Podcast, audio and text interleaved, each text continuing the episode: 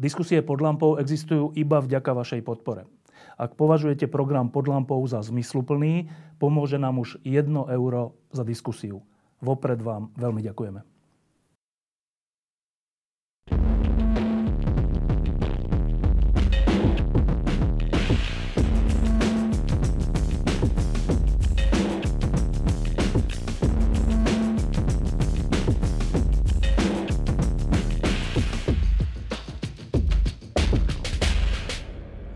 Pred zhruba mesiacom sme tu sedeli s jedným človekom, s ktorým sme sa pod lampou rozprávali o tom, prečo sa Slovensku nedarí a e, čo bude treba urobiť, aby sa, sno, sa znova táto krajina naštartovala nielen ekonomicky. E, ten človek tu sedí znova a je to tak preto, že medzi tým sa stal predsedom slovenskej vlády, čo je e, taká dosť neuveriteľná zmena pozície. Tak Ludo Odor, som rád, že si znova tu.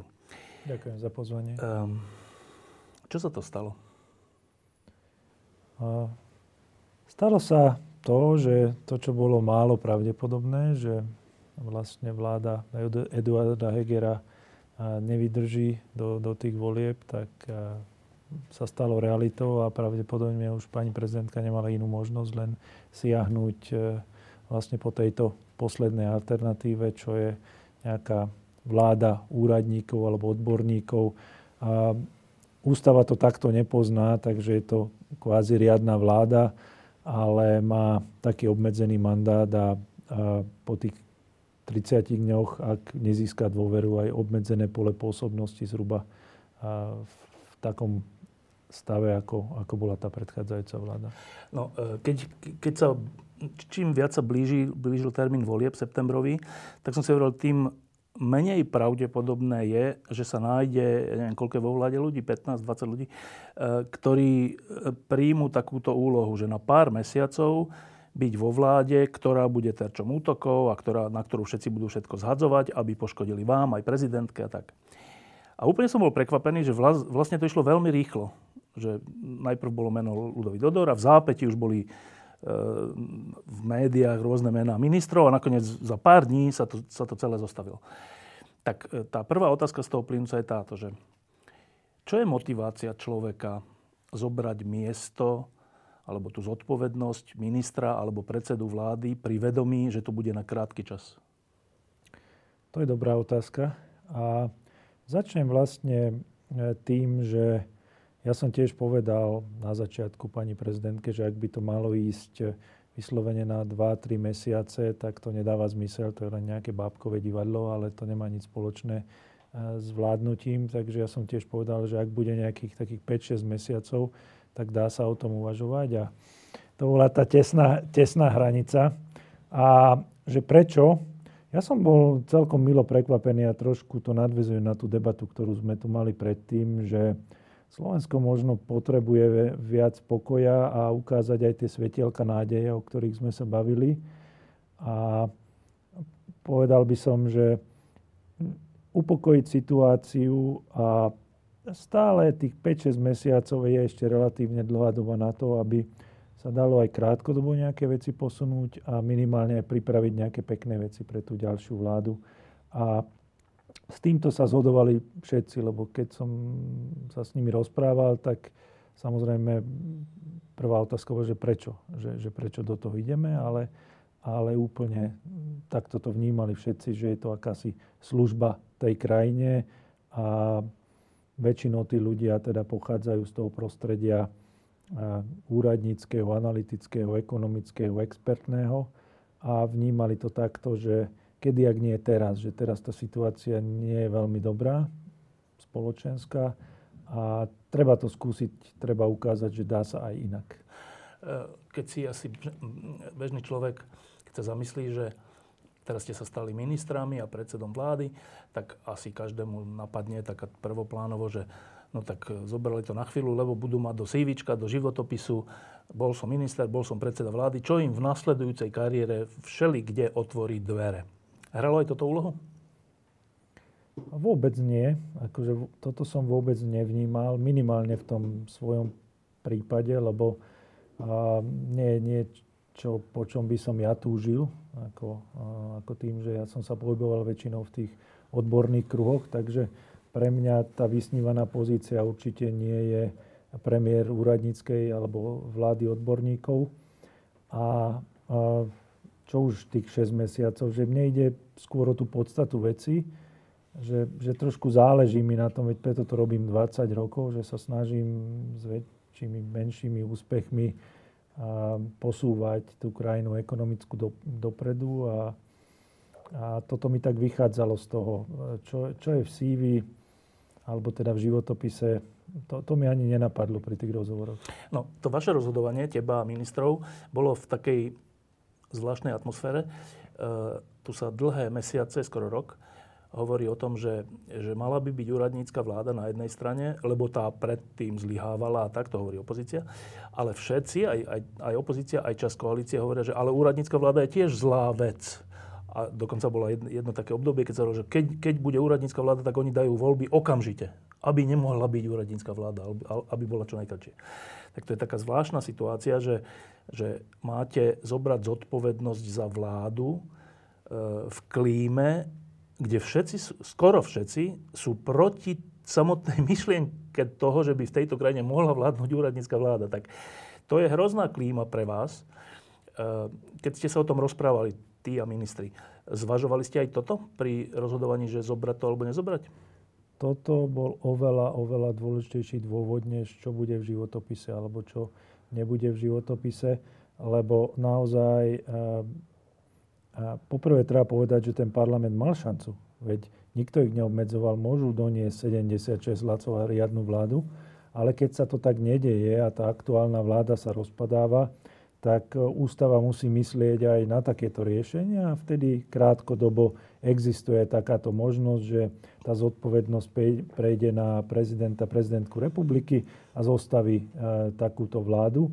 Lenže dosť často je problém, že v tom politickom boji to naozaj nikomu nevyhovuje, lebo my máme tú výhodu, že my nemusíme riešiť ten politický boj a, a riešime vecne veci a často potom sa stáva, ako sa stalo aj v Českej republike, že tá úradnícka vláda bola pomerne populárna, populárna a, a politici urobili všetko preto, aby, aby teda bola čo najkračšie, lebo ohrozuje ako keby ich ihrisko.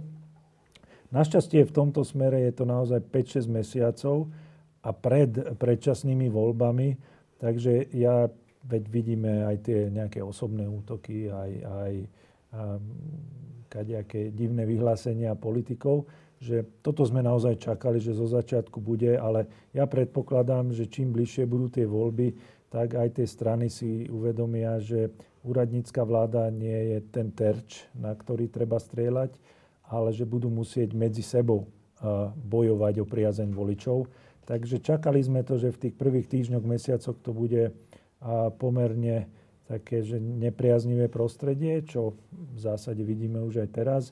Ale myslím si, že E, sa to upokojí a bude, bude aj pokojný priestor na, na nejakú kreatívnu robotu. Ešte posledná vec k motivácii, e, zobrať túto funkciu a miesta vo vlade. E, vlastne prezidentka bola postavená do situácie, že keďže tá vláda zlyhala, tá predošla, tak je jej zodpovednosť zostaviť inú vládu. Lenže mohlo sa stať, že kvalitní ľudia povedia, že my do takej vlády nejdeme, je to krátko, bude to iba, iba útoky, nemôžeme nič urobiť, nejdeme. Čím by bola prezidentka vystavená do situácie, že ona musí zložiť nejakú vládu, takže by vlastne musela zložiť nekvalitnú vládu. Tak je pre ľudí, ktorí majú niečo za sebou, bolo pre vás motiváciou aj zodpovednosť voči prezidentskému úradu? Áno. A počul som to dokonca úplne explicitne od, od viacerých, že rešpektujú prezidentku a, a samozrejme ona má tú zodpovednosť a my ako úradníci, odborníci máme tiež nejakú zodpovednosť voči tomu, čo robíme, voči krajine. A aj toto zohrávalo nejakú úlohu. Nebolo to, nebolo to ani v tej osobnej robine, že či sa nám páči prezidentka, nepáči sa nám prezidentka, ale skôr e, voči tej možnosti, ktorá je v ústave, že naozaj, keď treba, tak niekto to musí jednoducho zobrať a, a nemá o tom nejak veľmi špekulovať a, a teraz povedať, že ja nechcem a nech tam ide niekto iný. Že predsa len tá zodpovednosť aj teda voči úradu prezidenta, prezidentky zohráva významnú úlohu. Ten, ten spor o to, že ako vás vlastne nazýva, či úradnícka vláda, vláda odborníkov, a tak si práve vysvetlil v, predo, v predošlých odpovediach, že ústava nič také nepozná. Je to riadna vláda. Um, ale je zaujímavý, nie spor, ale otázka, že koho je to vlastne vláda? Je to vláda prezidentky, alebo je to tvoja vláda? A politickú zodpovednosť za zostavenie tej vlády má prezidentka a kým uvidíme, že či získa táto vláda dôveru alebo nie v parlamente, ale kým e, beží nám tá 30-dňová lehota, tak za všetky kroky, ktoré robíme, tak ja nesiem zodpovednosť tej vecnej rovine. A ak nezískame dôveru, tak zase prechádzame e, do tej roviny, čo bola aj, aj vláda e, Eda Hegera, že už potom je to nejaká zmiešaná zodpovednosť opäť aj, aj s prezidentkou, že prezidentka musí súhlasiť s niektorými krokmi tej vlády. Takže nedá sa, nedá sa povedať, že jedného alebo druhého. V nejakej rovine politickej vždy za to bude prezidentka zodpovedať, lebo zodpoveda ako ústave za to. Ale za konkrétne kroky nemus, nemôže niesť prezidentka zodpovednosť, môže nesúhlasiť s niektorými krokmi vlády. Dobre, teraz ešte troška k tej dôvere, nedôvere. Um, podľa ústavy je to tak, že teraz máte 30 dní s kompetenciami plnými. Keď by ste získali dôveru v parlamente, tak pokračujú plné kompetencie až do volieb, respektíve až do zostavenia ďalšej vlády. Ak dôveru nezískate, tak sa tie kompetencie zúžia do tej podoby, aké, aké boli pred vašim nástupom. No a teraz, e, tá otázka dôvery, to je možno pre ľudí aj také metúce, že e, mnohí politici vyzývali prezidentku, že, že treba urobiť alebo zostaviť úradnícku vládu, lebo ďalej sa už takto nedá. A súčasne tí istí politici hovoria, že ale my tej úradníckej vláde nevyslovíme dôveru. Tak je to troška také nezrozumiteľné na prvý pohľad, ale na druhý pohľad e, je tam nejaká, neviem, či sa to nazvať racionalita, ale nejaký dôvod sa tam dá nájsť. Politici nechcú, aby ste vládli s plnými kompetenciami. Prečo? Možno to trošku súvisí aj s tou predchádzajúcou otázkou, že naozaj, keď eh, budú môcť, tak eh, budú nám hádzať nejaké polená pod nohy. Nehovorím, že všetci, niektorí naozaj eh, korektne sa k tomu postavia.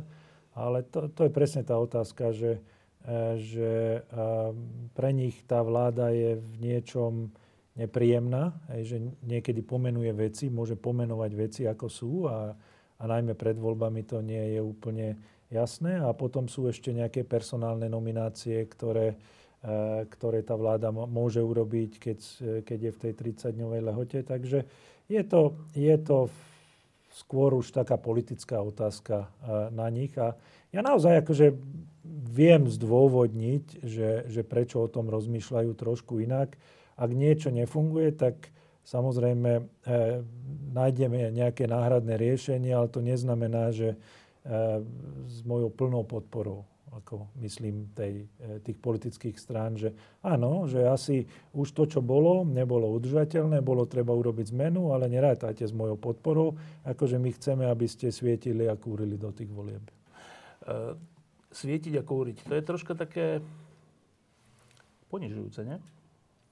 Áno, áno, ako tým, že je to minimálne v tých prvých 30 dňoch je to plnohodnotná vláda, tak uh, samozrejme, ja som aj preto hneď na tej prvej tlačovke povedal, že my, my nechceme len svietiť a kúriť, ale eh, chceme zabezpečiť trochu tú kontinuitu aj, aj na záver toho vládnutia v tom, že skúsime predstaviť nejaké prioritné veci, ktoré by tá ďalšia vláda mala riešiť, aj, aj spôsoby, ako by mohla riešiť, o ktorých veciach sa veľmi málo hovorí eh, na Slovensku a o ktorých sme sa bavili minule, že že vlastne my sa pozeráme najmä do minulosti a veľmi málo do budúcnosti. Neriešime inovácie, neriešime odliv mozgov zo Slovenska, ani prilákanie iných talentov.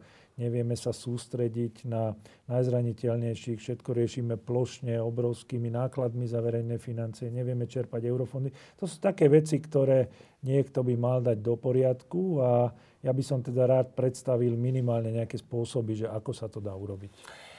Eh, ja ťa dlhé roky poznám ako človeka, ktorý je, eh, povedal by som, že cieľavedomý. A myslím to tak, že, že nie si len človek, ktorý niečo hovorí len tak, raz o jednom, o druhom, o treťom eh, probléme, ale že okrem toho máš tendenciu navrhovať nejaké riešenia a snažiť sa ich presadiť.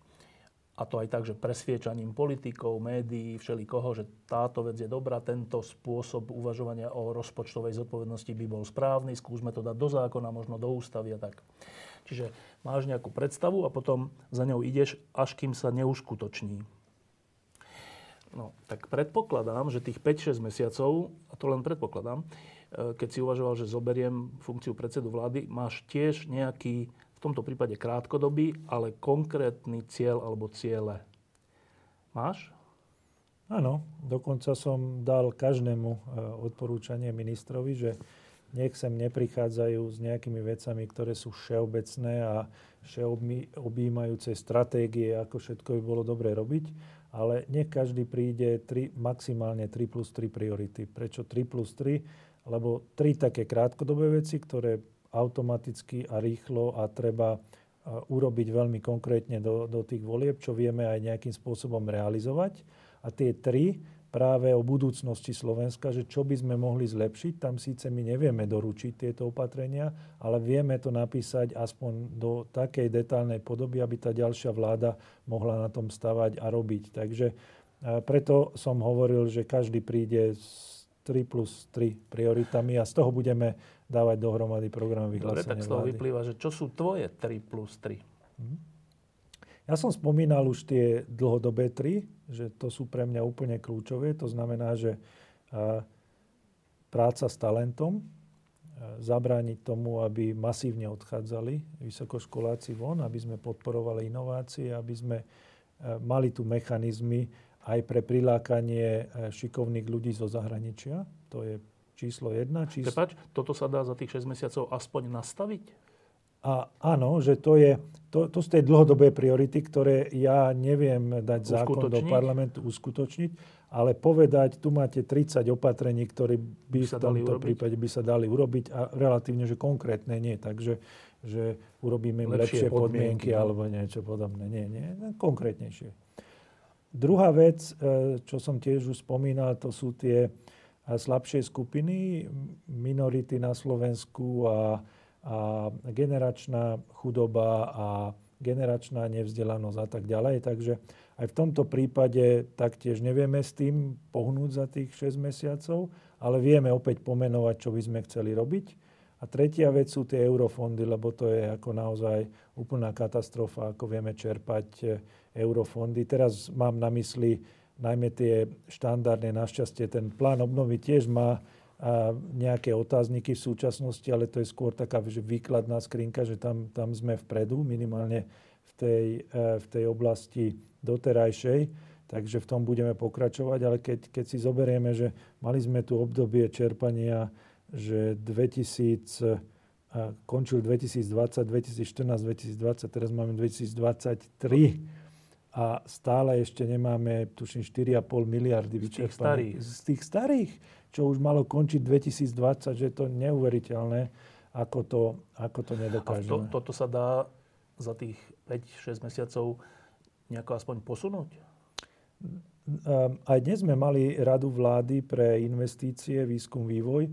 A tam sme hovorili o tom, ako by sme mohli teda uľahčiť robotu aj tým výskumníkom, aby vedeli rýchlejšie čerpať, lebo zatiaľ akože koncepčne, kde je ten problém, že všetko je nastavené na, na strach a alibizmus. To znamená, že kým ma niekto netlačí, nerozhodnem, lebo nemusím. A takisto urobím tam ešte 28 kontrol, len aby som nejakú chybu neurobil. A, a nevieme vôbec dôverovať ani tým vedcom, že dobre, tak na začiatku my povieme, že kontrola kvality, áno, títo veci sú dobrí, dáme im peniaze, potom ich necháme na pokoji, robte ten výskum, robte, čo potrebujete a na konci len kontrola, že či ste to naozaj dodržali, čo ste chceli, ale nebudeme ich buzerovať, buzerovať eh, za, za to obdobie. Takže s takýmito návrhmi, nápadmi prídeme a to, to sú tie tri dlhodobé, ktoré som ja určite Dobre, chcel riešiť. tri krátkodobé. Tri krátkodobé. Tá, tá prvá vec je pochopiteľne rozpočet. Lebo momentálne platí, že ten stav je taký, že táto vláda by mala predstaviť vyrovnaný rozpočet vzhľadom na druhovú brzdu. V tom prípade, ak nezíska dôveru. Ak získa dôveru, nemusí robiť vyrovnaný rozpočet, ale môže robiť nejaký realistický rozpočet.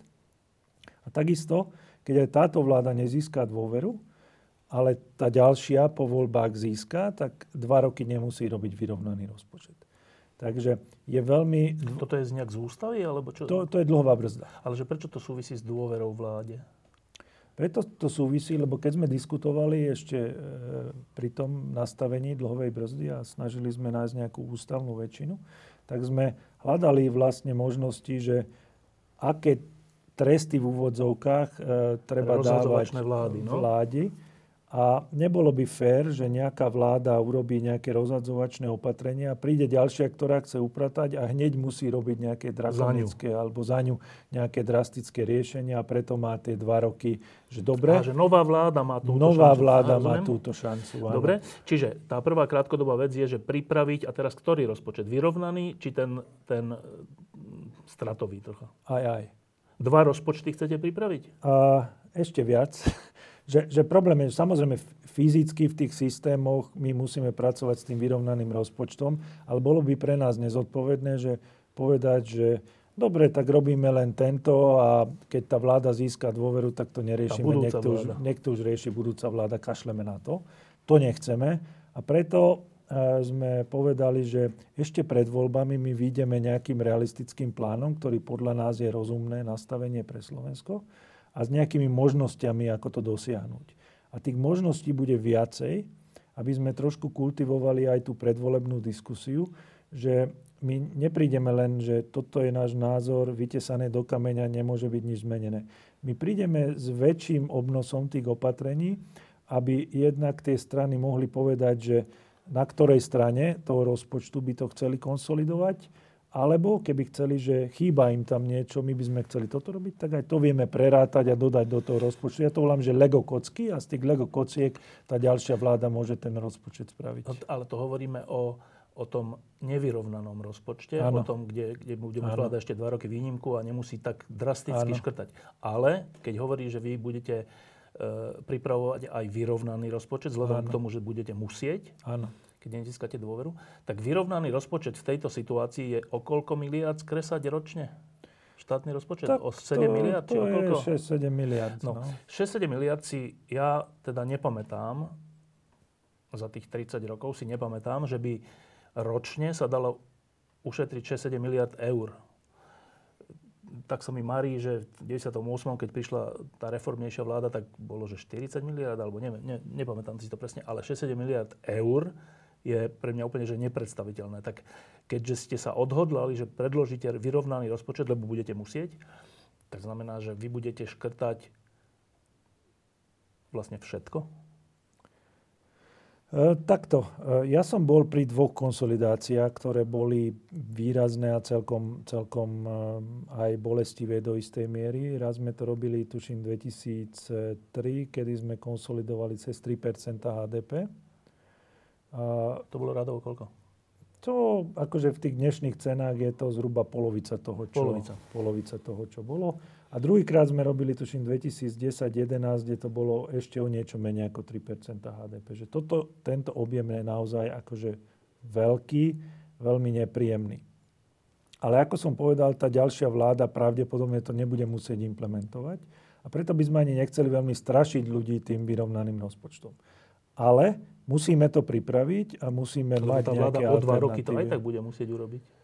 Áno, ale vždy je lepšie to robiť v dvoch alebo v troch krokoch ako v jednom kroku. A, tak, a navyše je tu, bola tu aj tá možnosť, že aby som ten celý príbeh dopovedal, že tá dlhová brzda bola ako, ako nejaký horný strop, keď sme o tom uvažovali, že pod ňou mali byť tie výdavkové limity, ktoré obmedzia tie výdavky v tých dobrých časoch. A tá dlhová brzda mala zabrzdiť vtedy, keď ideme zo spodu Príliš nahor.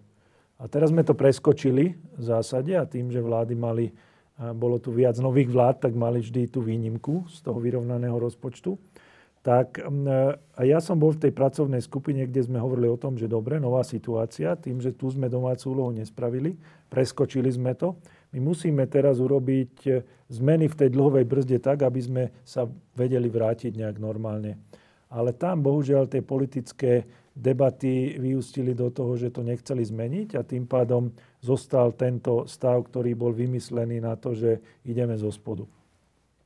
No, takže musíme to, musíme to urobiť a minimálne podľa mňa to má jeden význam a ten význam je v tom, že ukázať ľuďom, že ak niekto slubuje, že na nejakom horizonte dosiahne ten vyrovnaný rozpočet, aká veľká práca to bude. Lebo my si nemôžeme dovoliť takéto vysoké deficity ďalších 5-10 rokov. To nám nikto nekúpi naše dlhopisy na, na trhoch. Takže to, to akože touto cestou nevieme ísť. A otázka bola tvoja, že či teda všetko musíme sekať.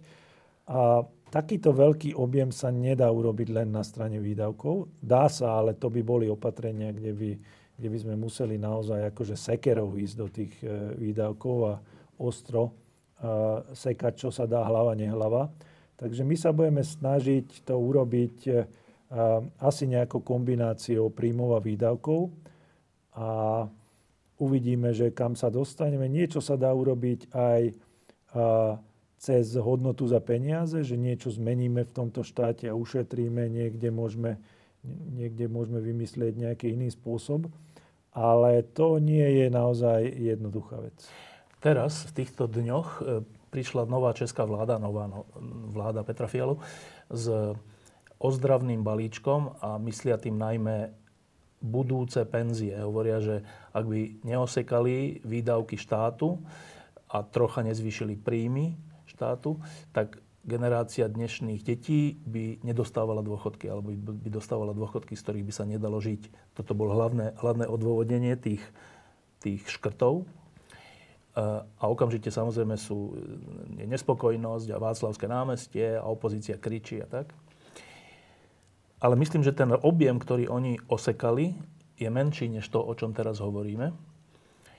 A pričom oni, oni museli urobiť to, že posunúť odchod do dôchodku, sprísniť invalidné dôchodky, aby sa nerobili podvody a všelijaké ďalšie veci veľmi nepopulárne.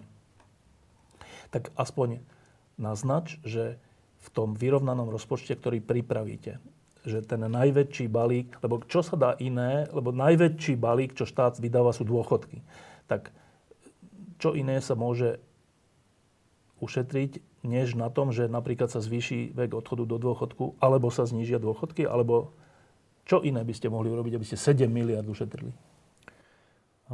Nedá sa to urobiť ani v tých dôchodkoch veľmi jednoducho a ja som bol vždy zástancom toho, aby sme dôchodky neriešili drasticky, práve kvôli tomu, že sú to veľmi citlivé. Aj preto som navrhol vtedy zaviesť to, že očakávaná dĺžka života, podľa toho sa nastavuje vek odchodu do dôchodku, nech postupne meníme niektoré valorizácie, aby naozaj e, nevznikali noví starodôchodcovia. Jeden sused bude závidieť druhému, že on išiel ešte 31.12., ten 1.1.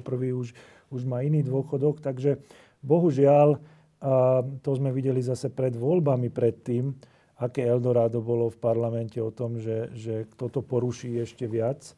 Ale pravda je v tom, že naozaj tie hlavné výdavky idú na dávky, na dôchodky a oveľa menej sa dá ušetriť na tej hlavnej prevádzke štátu. Tam je nemysliteľné, aby sme, aby, aby sme to vedeli. A práve preto hovorím, že my sa budeme musieť postaviť aj k otázke, čo s príjmami verejných financií, lebo je to Totiž každá konsolidácia nie je len o tom, že príde ekonom z kalkulačku a vyráta, čo sa dá robiť, ale musí e, nejaký politik alebo nejaká vláda to musí zaviesť, hoci aj vláda odborníkov, keby, keby tu musela byť nejakú dlhšiu dobu, tak e, v zásade môže, e, môže vyvolať práve tieto protesty. Protesty budú vždy otázka, ktoré, sú, ktoré sa dajú uniesť aj, aj, aj politicky. Takže musíme zvážiť pri každej konsolidácii toto hľadisko. A preto je podľa mňa dôležité povedať, že dve veci. Jednak, že veď teraz aj predchádzajúca vláda dala e, Európskej komisii nejaký, nejaký plán, že ako budú vyzerať deficity. To je pekné, ale nie sú za tým opatrenia. Čísla ja viem nahádzať, že to je, to je pomerne akože jednoduchá vec. Ale druhá vec, že bez ohľadu na to, že či to bude ten vyrovnaný rozpočet alebo nie, my sa musíme porozprávať o tom aspoň, aký máme plán na najbližšie roky. Dobre, tak to neurobíme v jednom kroku, ale musíme v troch, štyroch krokoch urobiť niečo s tými verejnými financiami.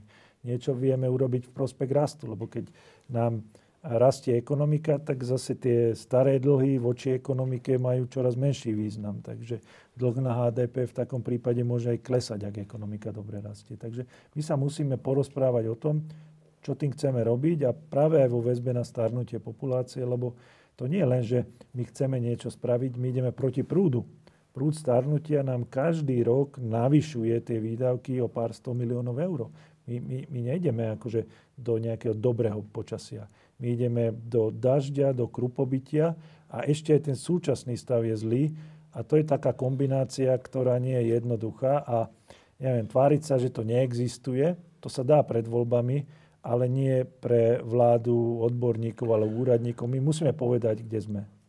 No, vy máte jednu výhodu, že nie ste zastupcovia politických strán, takže nemusíte sa obzerať po tom, že keď niečo poviem, navrhnem nejaký napríklad úspory, tak mi to poškodí vo voľbách, lebo nikto z vás nebude kandidovať. Dobre, to je veľká výhoda, čiže môžete hovoriť pravdu o stave verejných financií napríklad. Na druhej strane nie úplne, keďže ste aj vládou pani prezidentky, tak keď by ste začali hovoriť, že kde všade by ste škrtali, tak okamžite to politické strany využijú, že vidíte, prezidentka vlastne chce vás obrať dôchodcovia o peniaze alebo ďalších, aby opozícia alebo ďalšie strany e, pomohli svojmu prípadnému kandidátovi na budúceho prezidenta. Čiže aj trocha ste slobodní, aj trocha nie ste slobodní. Um, tak dá sa z tohto vyklúčkovať? Uh, ako ja, zatiaľ som to druhé hľadisko veľmi necítil od, od pani prezidentky, že, že chalani alebo dámy, dávajte si pozor, lebo tu je takéto hľadisko. A ja si myslím, že mm, oveľa lepšie riešenie je naozaj povedať minimálne ten stav, kde sme.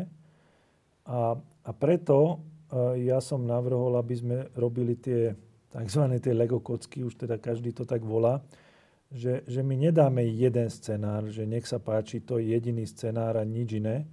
Ale my, my povieme aj tým politickým stranám, že ak vy chcete niečo iné, povedzte, že chcete zvýšiť príjmy, ja neviem, nejakú daň alebo niečo, tak my to prerátame a uvidíte, koľko vám to vyniesie a stále vám to nebude akože stačiť. stačiť. Takže z tohto pohľadu sa to dá, tieto snahy to hodiť na pani prezidentku v tom, že veď majú možnosť povedať, že oni by ktorým smerom chceli konsolidovať. Takže a určite tým útokom sa nedá zabrániť, ale moja snaha je, hovorím, tá kontinuita, aby všetci vedeli, do čoho ideme, aby sme mali plán. Lebo najhoršie je, že vieme, že to nie je úplne dobré, ale nemáme žiaden plán. No teraz troška znova osobne. Pred, Hovorili sme o tom, že ste asi predpokladali, že všelijaké útoky na vás prídu. Napriek tomu pre, zo zodpovednosti za krajinu ste e, tie funkcie a tú zodpovednosť teda prijali. Tak poviem len námatkovo, že hneď sa objavili útoky. E, niekde som zač- e, si prečítal jeden taký smiešný útok, že ale ten predseda vlády je Maďar. Zaregistroval si to? A nie, tento útok som ešte ne, nezaregistroval, ale teraz už viem. Čo, čo na to hovoríš? A, ne, nedávno som mal uh, jednu diskusiu a tam som to uh, trošku prezradil na pani prezidentku, že keď sme sa o tom bavili, tak na konci toho rozhovoru som hovoril, že pani prezidentka, ale vy musíte vedieť jednu vec a zvážiť, že, že, že čo, lebo môžu byť kvôli tomu na vás útoky, tak hovorím, že ale ja som maďarskej národnosti. Ono, že áno že áno, no nevadí, o to je to pestrejšie, že, že ona to zobrala športovo a zároveň a ani na sekundu som u nej nevidel, že váha kvôli tomuto. A dokonca ja to vnímam, že relatívne pozitívne, lebo ak by sme to, ak by takýto krok bol, ja neviem, mali v 90. rokoch, tak garantujem, že, že takýto krok nikto neurobi, že ten, tá, tá spoločenská situácia musí byť oveľa vyspelejšia, aby vôbec niekto, nie že, že vymenoval uh, premiéra maďarskej národnosti, ale aby vôbec uvažoval o tom. Že v tomto smere je uh, akože asi nejaký pokrok, že uh, tá príčetná väčšina verejnosti to absolútne nerieši a, a chce vidieť nejaké výsledky a, a je úplne jedno, že akej národnosti je ten, ten človek. Ja som v tejto súvislosti som videl takú, že trošku úsmevný článok, že Obama z Komárna, že ako keby, že Obama bol prvý afroamerický prezident, ale ako podľa mňa až tak ďaleko nemusíme ísť, ale nejaké tabu sme trošku prelomili. Druhý útok bol, že vlastne ste vznikli a to hovorili viacelé politické strany, že ste vznikli nerešpektovaním ducha ústavy, lebo ste vznikli bez konzultácií s politickými stranami a teda ste v nejakom zmysle nelegitímni. To ste zaregistrovali ako vláda? Áno, áno, to sme zaregistrovali relatívne jasne, ale tak parlament eh, mal šancu, veď oni mohli doniesť tú 76. Dodnes môžu. Dodnes môžu, ale zatiaľ nikto nebol schopný a potom teda ústava ráta s tým, že tá zodpovednosť prejde na pani prezidentku. A chcel by som vidieť naozaj tie diskusie so všetkými, ja neviem, či všetkými poslancami, alebo, lebo ani neviem, že s kým má rokovať. E, s klubmi, sú tam ľudia, ktorí nie sú v kluboch z inej strany, tak s každým poslancom, tak a možno, že budúci rok na jeseň by sme mali nejaké kontúry troch ministerstiev, že to jednoducho ako ani prakticky a ústavne už vôbec nie, to ani nemá význam riešiť, lebo ústava je v tomto jasná. Ale aj keby chcela ísť eh, pani prezidentka akože v ústrety, že dobre, ústava mi to nehovorí, ale ja to chcem urobiť, tak je to do, dopredu pre, prehratá bitka, že to nedáva zmysel. Tretí útok je už potom taký konkrétny bolo to v všetkých správach, že vraj ste sa dohodli s primátorom Bratislavy, že dostane Bratislava 50 miliónov z, neviem, či z neminutých nejakých peniazí alebo z čoho. E, a to teda znamená, že ste vláda progresívneho Slovenska, lebo Matúš Valo kandidoval s ich podporou a teda vlastne ste e, stranícka vláda, len sa tak netvárite. Toto ste zaregistrovali? Áno, áno, lebo pátral som asi 3 dní potom, že čo je tých 50 miliónov, že odkiaľ, že kde, lebo e, ja, som, ja som čakal nejaké také, že konkrétnejšie útoky alebo také, že uveriteľnejšie veci, na ktoré sa dá reagovať, že, že ja neviem, ja na to mám iný názor, alebo on má na to iný názor, ale keď niekto povie niečo, o čom ako, Netušíš? čo je totálne vymyslené, absolútne netuším o tom nič, tak aspoň sa snažím nájsť, že, že odkiaľ, to, odkiaľ to prichádza. Ale rozhodol som sa, že to ne, všetky tieto veci ani nebudem veľmi komentovať, lebo nedá sa. Jednoducho, keď sa to nestalo, tak teraz ako 10 minút budem o tom rozprávať, že prečo sa to nestalo. Že to mi nedáva zmysel, že ten čas radšej využijem na niečo úplne iné. Tam je tá, ten, ten problém, že keď to v tomto prípade predseda Olano opakuje, tak, e, tak a z vašej strany, z vládnej strany sa na to nereaguje ostro, tak vlastne usadí sa taký pocit, že niečo na tom asi bude. Vieš? Ja som hovoril, že je to nezmysel, ale neviem povedať inak, že je to nezmysel. Ako, uh, môžem to zopakovať každý deň, že je to nezmysel, že Matúša Vala som videl raz v živote v nejakej diskusii predtým, ale, ale hovorím, že tu podľa mňa nejaká efektívna obrana nie je. Keby, keby oni zistili, že my robíme potom nejaké protitlačovky, tak sa rozmnožia tie útoky a budeme, budeme musieť vysvetľovať také veci, o ktorých ani netušíme, že existujú. A do takej hry ja nechcem ísť, akože v zásade. A áno, s tým rizikom, že možno niektorí ľudia si budú myslieť, že je to, je to pravda, ale ja, ja neviem, mám zobrať notára k sebe a, a podpísať čestnú zápis. Ako, podľa mňa nedá sa to, na to efektívne reagovať na, na takéto veci a a niektoré veci treba nechať plávať a, a, a nechať to na zvážení aj, aj voličov. Jednoducho my nemáme veľa času, aby sme riešili tieto politické látky. Okrem tých úloh, ktoré ste si sami dali, o ktorých si hovoril, tri, tri krátkodobé, tri dlhodobé pre každého ministra aj pre teba osobne, tak, e, tak, tak rezonuje, že vašou vlastne ako keby hlavnou úlohou je doviesť krajinu k predčasným voľbám. To je také, tak nabubralo to znie, neviem, čo znamená doviesť krajinu. Akože, dobre. Um, a teraz tá, tá nepríjemná otázka, že, že môže sa stať, že dovediete krajinu k predčasným voľbám, ktoré budú znamenať návrat uneseného štátu. To je to, čo sme tu mali do roku 2020, čoho dôsledky boli hrozné. A dodnes sa s nimi boríme. Že, čo tu bude za jav, že budete 5 mesiacov, 6 mesiacov vo vláde a dovediete krajinu k voľbám, ktoré budú znamenať takýto regres.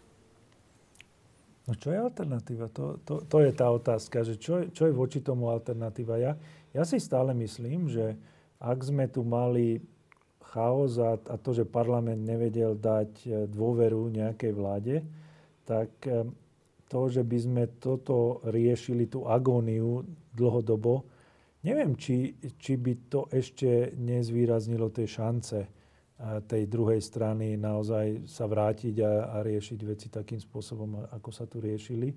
Že ja si myslím, ale možno som v tomto naivný, že ak budeme robiť dobre svoju robotu, budeme konštruktívni voči tým politickým stranám, ktoré chcú byť tiež konštruktívne a záleží na Slovensku pre nich, tak možno, že ukážeme, že dá sa to možno inak a ovplyvníme niektorých voličov, že áno, tieto voľby nie sú len, nie, nie sú len o politických stranách, ale trošku aj o budúcnosti Slovenska.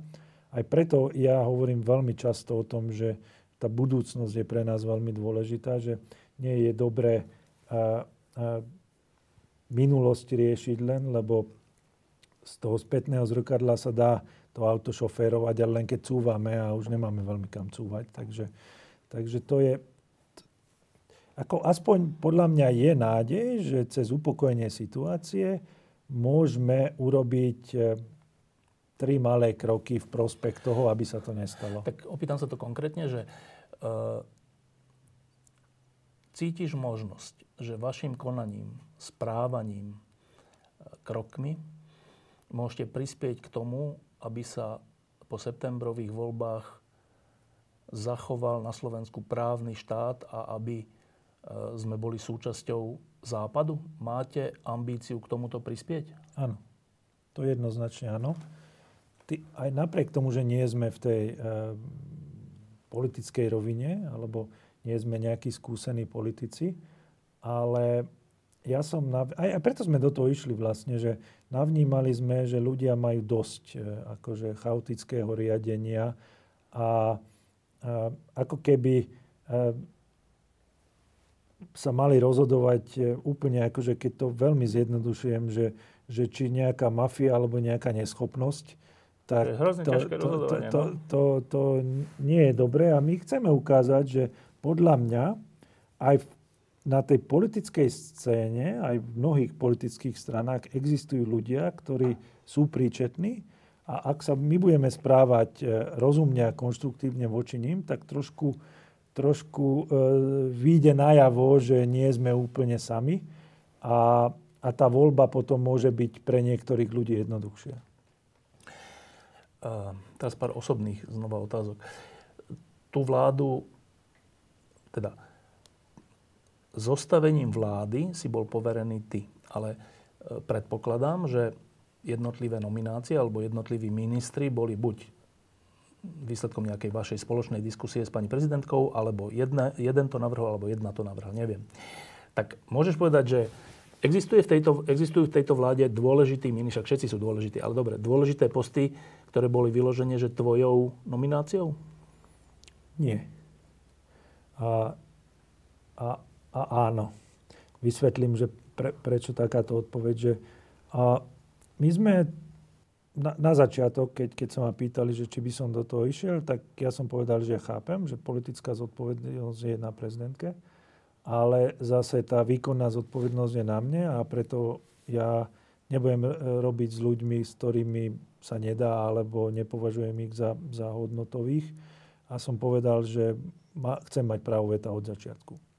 Takže to, to bolo o tom, že nemám nikoho vo vláde, koho by som tam nechcel mať. A potom sme sa dohodli, že stretneme sa a dáme hlavy dokopy a urobíme také, že shortlisty, také malé zoznamy mien a, a zistíme aj nejaké poradie, že koho by sme oslovili ako, ako prvého. A v zásade vo všetkých tých kľúčových rezortoch, kde som, kde, ktoré považujem za absolútne kľúčové v tomto období, tak um, nemusel som robiť ne, ja neviem, nejaký veto. nátlak alebo veto alebo niečo, že relatívne veľmi rýchlo sme sa zhodli na tom, že, že veď vyskúšajme tohto človeka, vyzerá to dobre, hodnotovo, mohli by sme, mohli by sme aj, aj, aj získať niečo. A taký bol aj napríklad súčasný minister financí, kde keď som videl, že už v zásade pani prezidentka mala na prvom mieste, tak som povedal, že jasne, vedia, ja som s ním robil dlhé roky, že ako áno. E, v, tých ekonomických oblasti, v tej ekonomickej oblasti, respektíve na tých ekonomických postoch, e, to vyzerá aspoň zvonka, tak, že to sú vlastne ľudia, e, ktorí sú nejakým spôsobom, teraz to možno preženiem, ale dobre, že akože Miklošová škola, alebo ľudia, ktorí sa okolo Ivana Mikloša pohybovali, alebo pri ňom vyrástli, alebo s ním spolupracovali. Je to správne pozorovanie? Nemyslím si, že, že ako dá sa to zredukovať na, na jedného človeka.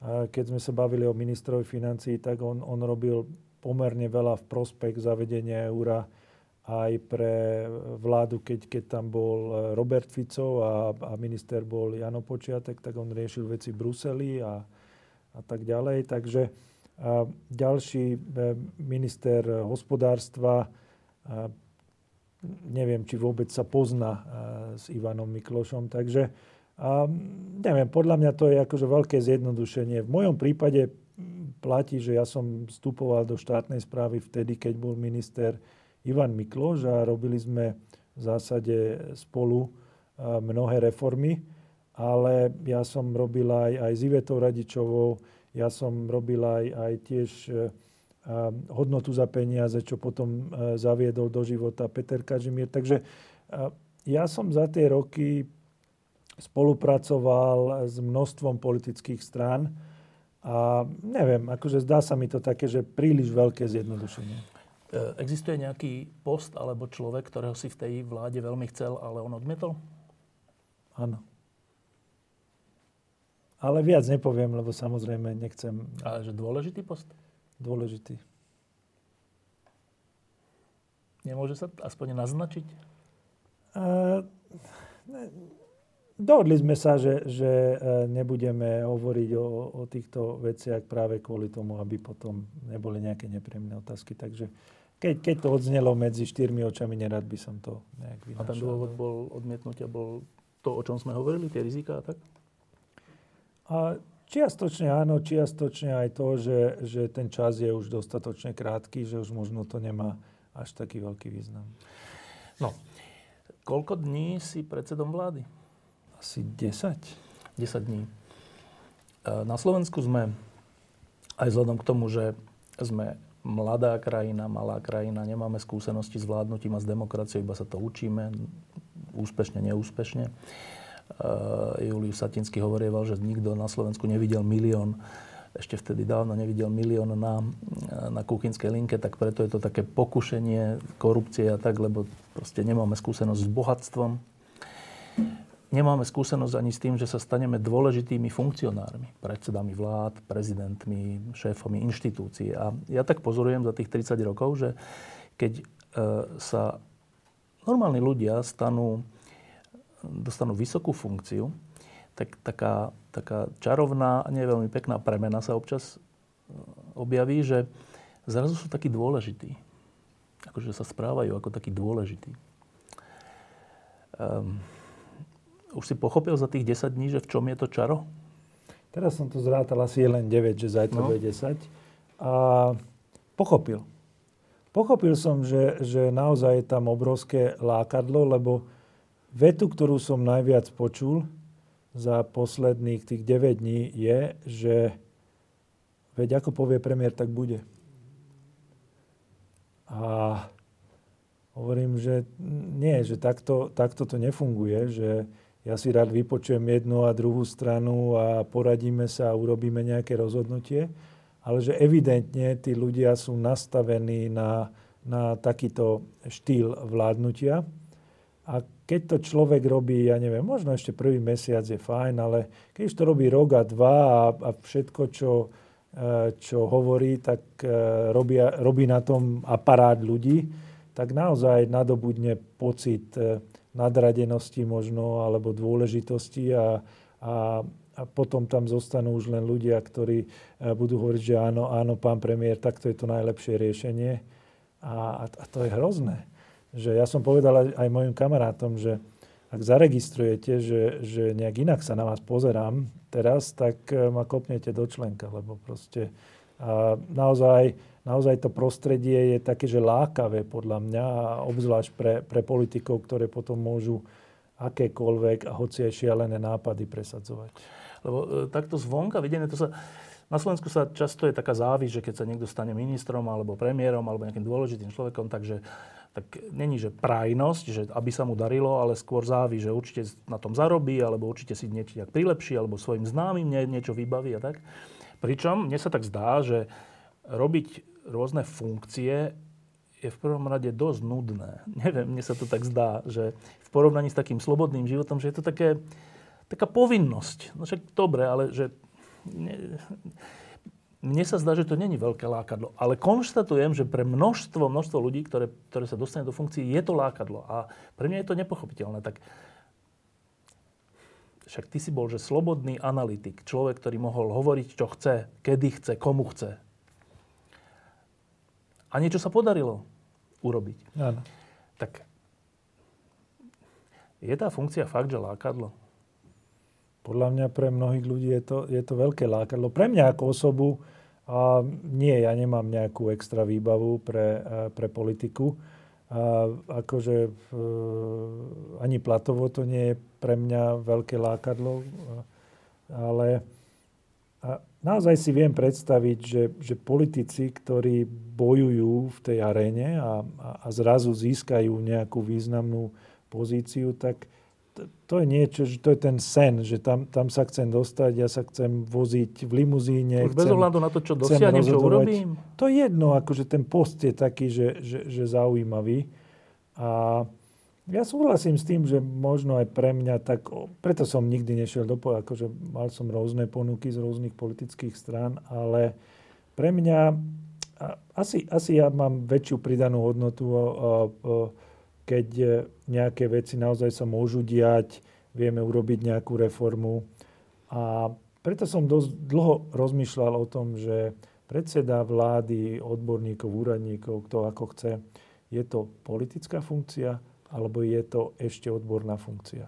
A nie je to taká, že triviálna otázka, lebo není to, že, že 100%, 0%, ale stále som to vyhodnotil tak, že asi je to stále viacej v tej odbornej, expertnej rovine, že, že dajú sa tam robiť veci. A chápem, že príde mi do života niekoľko, možno aj zo pár desiatok percent eh, tej politiky, ale, ale ráno viem sa postaviť pred zrkadlo a pozrieť sa do toho zrkadla. Takže aj to bolo pre mňa dôležité pri, pri tom uvažovaní. Eh, čo ti povedali tvoji najbližší na tvoje rozhodnutie? A, a, samozrejme, to, to rodinné zázemie je extrémne kľúčové. Tá rodina by mohla fungovať. A niektorí kamaráti mi hovorili, že predtým, ako odpovieš pani prezidentke, že musí sa spýtať svojej manželky.